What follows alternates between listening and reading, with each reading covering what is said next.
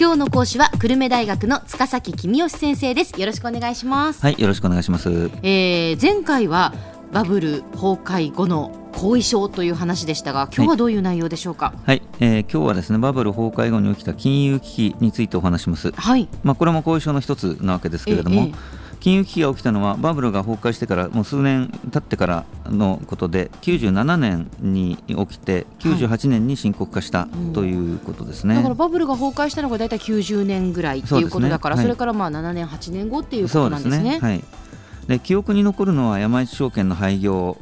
ですよね、えー、でも、えー、日本経済の影響という意味では大手銀行が相次いで破綻して貸ししぶりが深刻化したということの方が重要だったわけです。で銀行はバブル期の貸し出しが大量に不良債権となったため次第に経営が苦しくなってきました、はい、でまあ、政府が必死に支えてきたわけですけども、まあ、力尽きて破綻するところがあ少しずつ出てきてですね、えーでついに97年から98年にかけて大手銀行が相次いでもう力尽きて破綻したということですね。いやだからまさかその大手銀行が破綻するとはっていうふうに誰もが思ったと思うんですけど、えー、そういうふうなこう大きな銀行が破綻してしまうと、えー、やっぱりそれだけ経済にも大きな影響が出るっていうことですよね。そうですね、あのー、本来であればその預金が払い戻しできなかったりね、ものすごく大きな影響があるんですけれどもさすがにその部分はあ政府が必死で抑え込みました。えーで預金は切り捨てずに政府が全額払い戻しました、はい、で倒産した銀行の赤字分を政府が税金で穴埋めしたわけですね。でそれからあ銀行の営業が止まってしまうと今度借り換えを希望する借り手も困るわけですけれども、はい、銀行の営業は基本的に継続してで借り換えを希望する借り手に対しても基本的にですけども応じていましたと。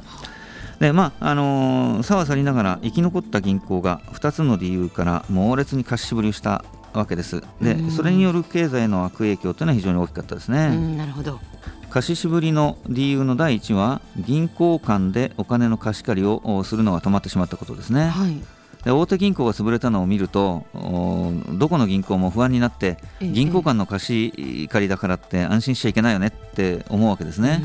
そうするとお金の貸し借り止まっちゃうと他の銀行から借りてた方の銀行はお金足りなくなっちゃいますから、はい、お客さんからお金返してもらうだけで新しい貸し出しはできないわけですね。でまあ、こうした事態に際しては日銀が大量にお金を銀行に貸し出しましてで、まあ、安心しなさいよということで銀行も安心したので、まあ、悪影響はなんとか抑えることができました。なるほど。あの銀行の貸しぶりにはもう一つ理由があるっていうふうに聞いたんですかそうですね、えー、銀行には自己資本比率規制があることがもう一つの理由ですね。えー、で銀行は自己資本の一定倍率までしか貸し出しをすることができないので自己資本が減ってくると貸し出しができなくなるわけですね。でしかし金融危機の最中ですから銀行が株券を印刷して増資をしようとしても買ってくれる人いないわけですね。ですから銀行は増資ができなくて自己資本が減ったままですから貸し渋りをせざるを得ないということだったわけです。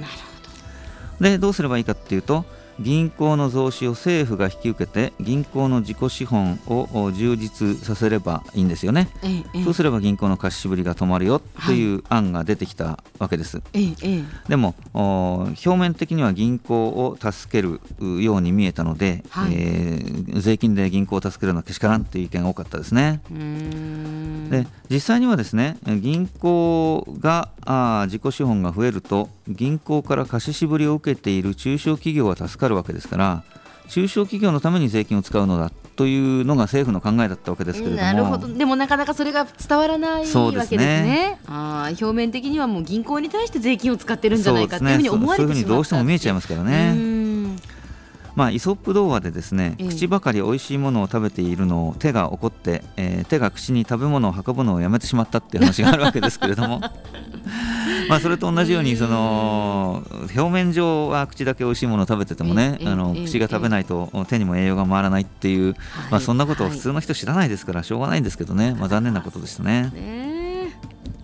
で結局事態がどうしようもないほど悪化した段階で、まあ、銀行の増資を税金で引き受けようということが認められましたと、うん、でこれが公的資金の注入なんて言葉で、え呼ばれてましたね、はいはい、でこれによりようやく金融危機は収束に向かいましたけれどもまあ、残された傷跡は非常に大きなものがありました。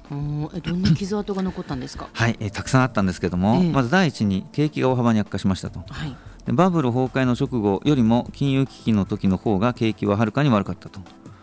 でこれに対しては政府と日銀が当時としてはもうなりふり構わない大胆な景気対策を行ったことで、うん、ようやく最悪期を脱することができたということです。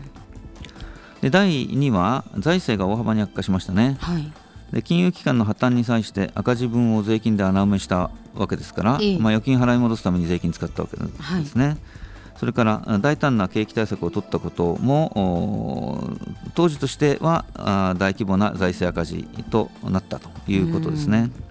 まあ、景気の悪化も景気対策の大胆さも財政赤字の大きさもその後リーマンショックの時にはさらにずっと大きかったので、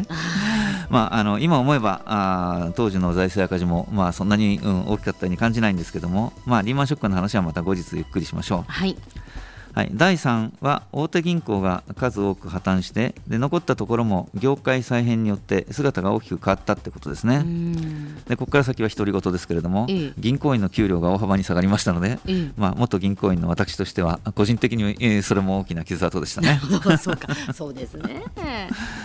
金融危機で破綻したり破綻しそうになったのは主に大手銀行であって、うん、地方銀行はそれに比べれば比較的安泰でしたね、うん、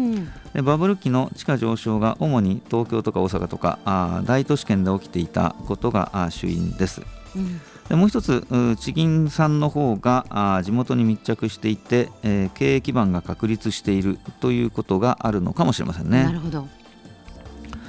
で金融は経済の血液だと言われます、はい、で他人の仕事が円滑に回るように手助けをするのが仕事だということで、まあ、似てるんだっていうことなんでしょうね、えええ、それから血液も金融も普段はあんまり意識しませんけれどもいざ止まってみると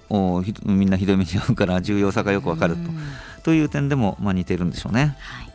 かりました。では今日のまとめをお願いします。はい。1997年から98年にかけて大手金融機関が相次いで倒産し金融危機が発生しました。貸し渋りが深刻化するなど景気も急速に悪化しました政府が銀行に公的資金を注入するなどして危機を収束させましたが大きな傷跡が残りました。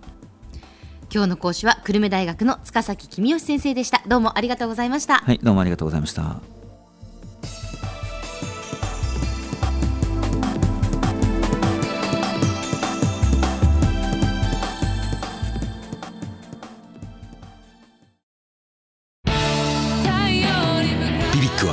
九州で生まれ九州の人たちに光を届けています。九州のお客様が光り輝くように。それが QTnet の変わらない思いです。キラキラつながる QTnet。